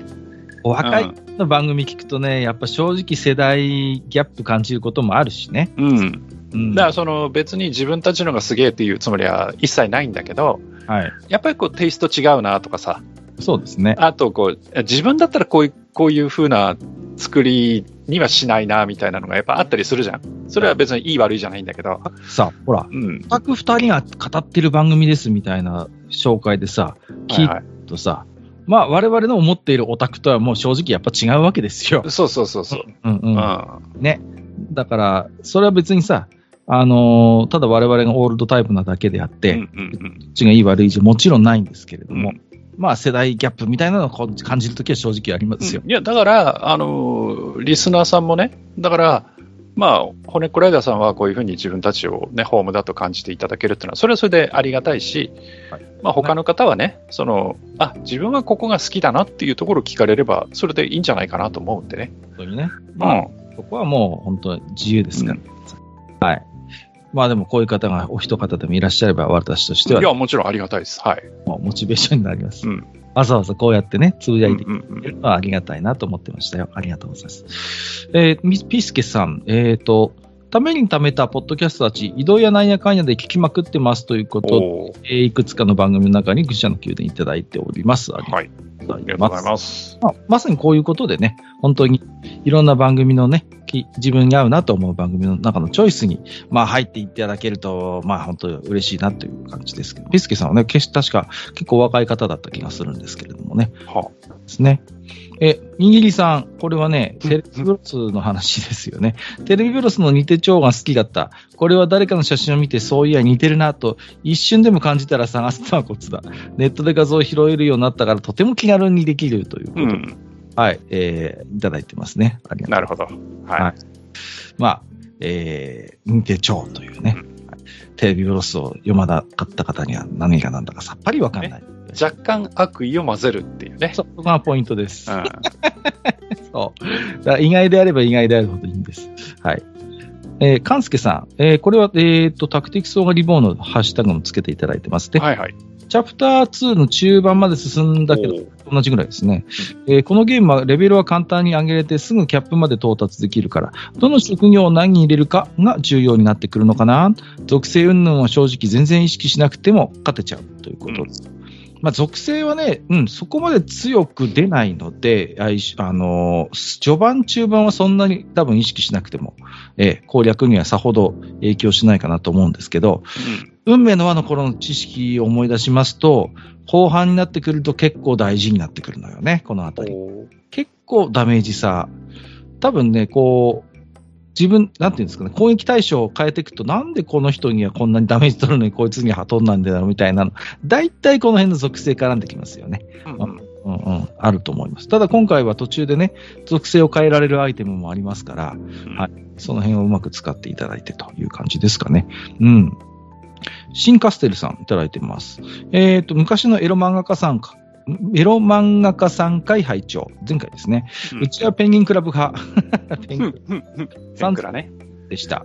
えー、茶太郎先生、伊藤式先生はもちろんですが、えー当時はあんまり K 先生がお気に入りでした。うん。この先生方は、一般誌でも連載することが多かった気が、そうそう。あ、えー宮崎健人さんのエロ漫画ペンネームが思い出せないということでいただいております。ありがとうございます。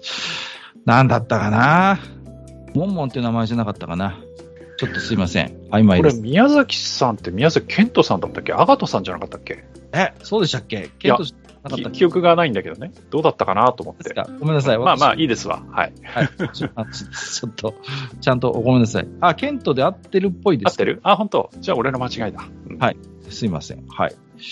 えー、頑張れ座敷わらしくんとかですかね。はい。えー、っとで、で、ペンクラなんですけど、最近ちょっとしたニュースがありましてね。はその今年の10月にペンクラ実は、えー、真相しておりまして、あうん。漫画家さんがね、ガラッと変わったんですよ。総特会みたいな感えじで。ー、そうそうそうそう。で、えっ、と、何があったっていうことで、ちょっとエロ漫画家界隈では話題にはなってるんですね、今ほう。ほうで、なんかどうも、え編集者さんが、えーと移動して、へあの編集者さんとコインしてた漫画家さんもごそっと移籍したっていうあらま。ようですね。あのーそういうことがあったようですよ。うんうんうん。だから、あのー今はなんだっけな。つや姫だったかな。うん。TI ネットさんのつや姫っていう雑誌にゴロッと移行してるっていうね。この話。んペンクラって白夜だったっけ天倉は辰巳ですね。あ、辰巳か。あ、白夜は違うわ。辰巳は、ホえッっトと、ミルクだ。うんコアですね。はい。う そんなマニアックな話をしてるな。はいはいはい。えっ、と、そうですね。で、これをね、このニュースを見て思い出すのは、エニックスお家騒動って昔出版業界を揺るがしたことがありまして、はいはいはい。天然の初頭だったと思いますけどもね、エニックスのコミック部門で内乱が起こってですね、えーごそっと引き編集者の方がごそっと漫画家さん引き連れて、えー独立してマックガーデン作ったっていう事件がかつてありましてね。うんはいはい。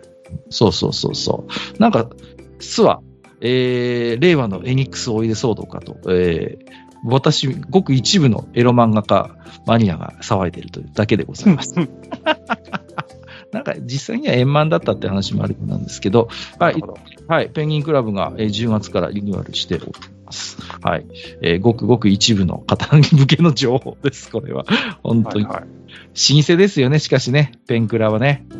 数少ないあれじゃないですか、昭和、平成生き抜いたエロ漫画雑誌じゃないですか。うん。そうですね。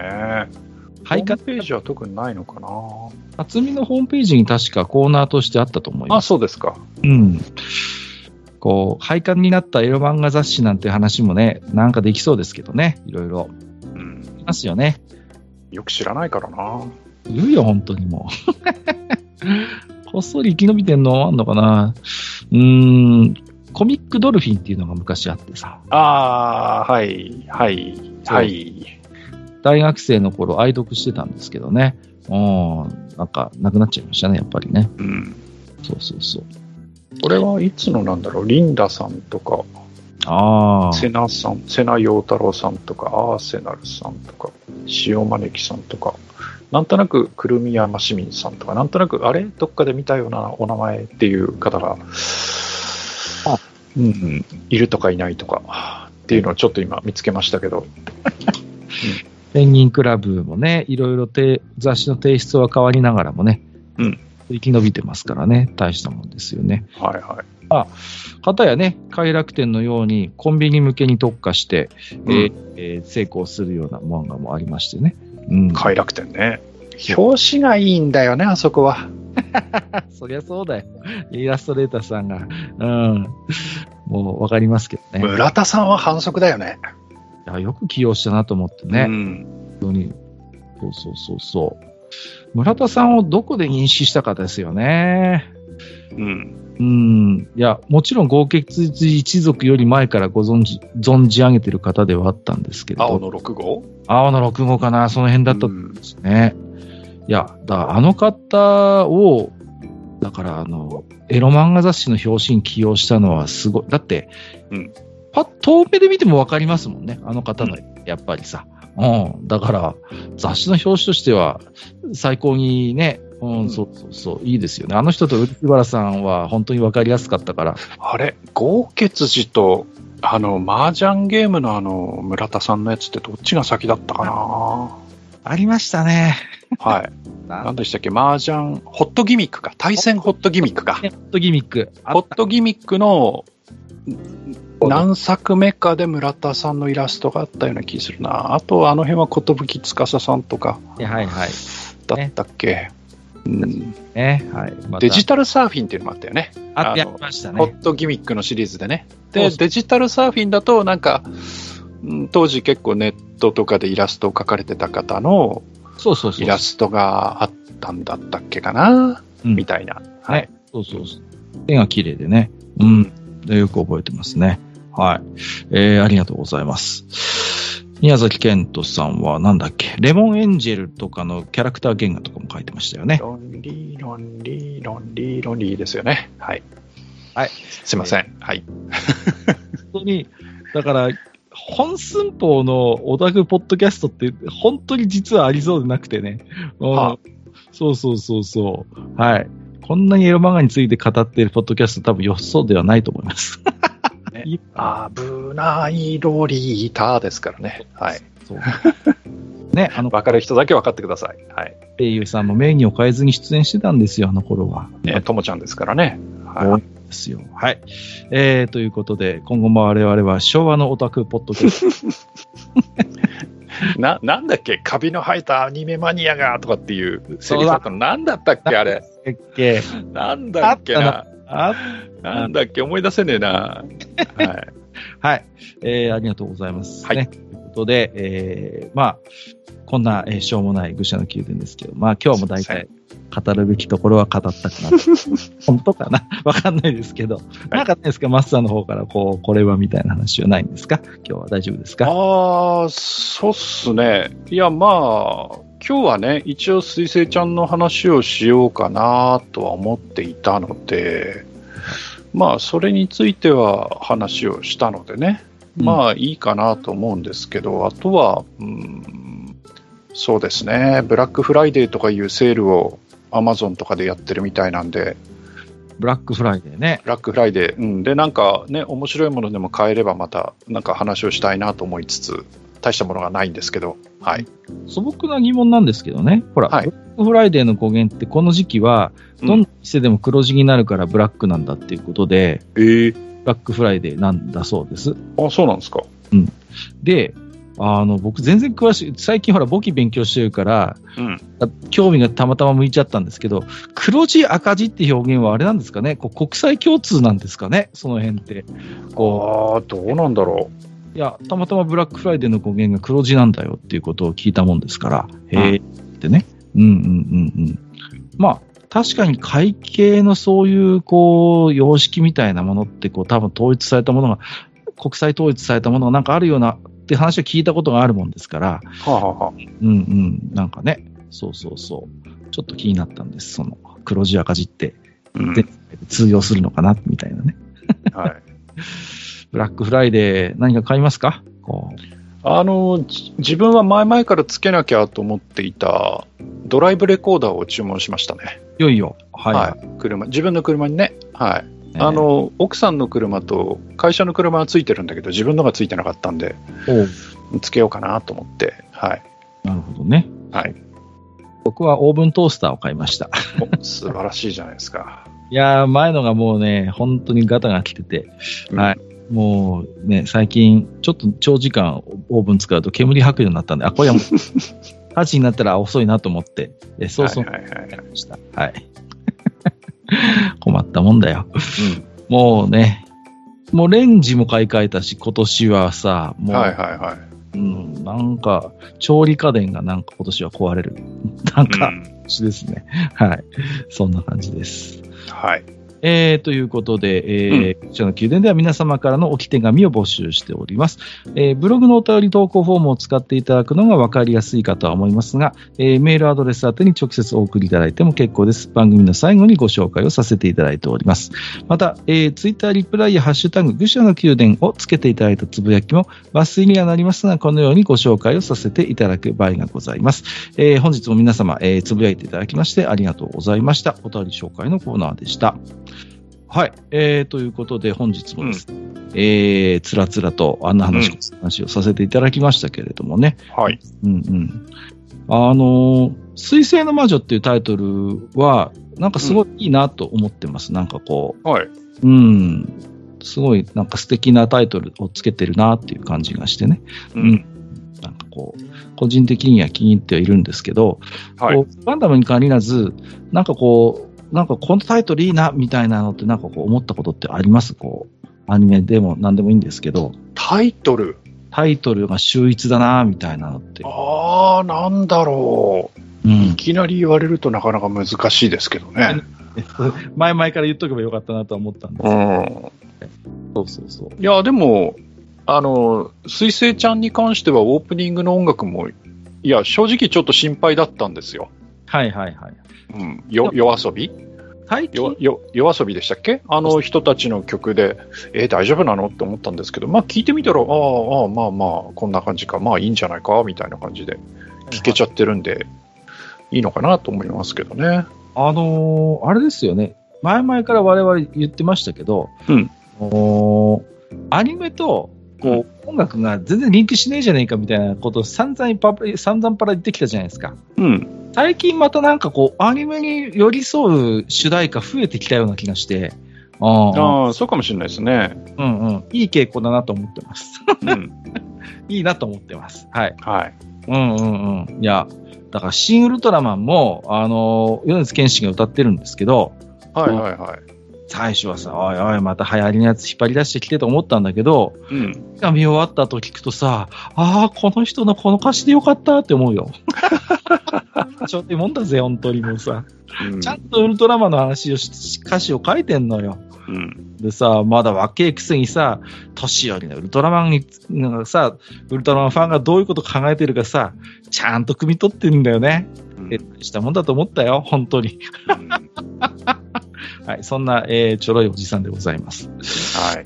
はい、えー、ということでね、また、えー、つらつらとこんな話を、また、 聞いてくださる方がいる限り、えーやっていきたいと思っておりますけれどもね。はい、そのところでよろしいですか、今日は。大丈夫ですかそうですね。はいは。い思いつかないんでいいことにします。わかりました。は。はいいということで、えー今回もおお聞きいただきましてありがとうございました。えーお相手をさせていただきましたのは、私こと、えー、スチームで、えータクティクスオーガリボンを起動させようとしたら、ポンコツ PC では動かなくて、慌てて、 えー仕事用のパソコンにinstall 仕事部屋で遊んでいる閣下と。はい、私こと、えータクティクソーがリボンをやろうと思って、えースイッチをドックから外して、えー茶の間に持ってきたんですけど、えーなんとなく、えー動かす時間がない埴輪でした。本日もお聞きいただきましてありがとうございました。ありがとうございました。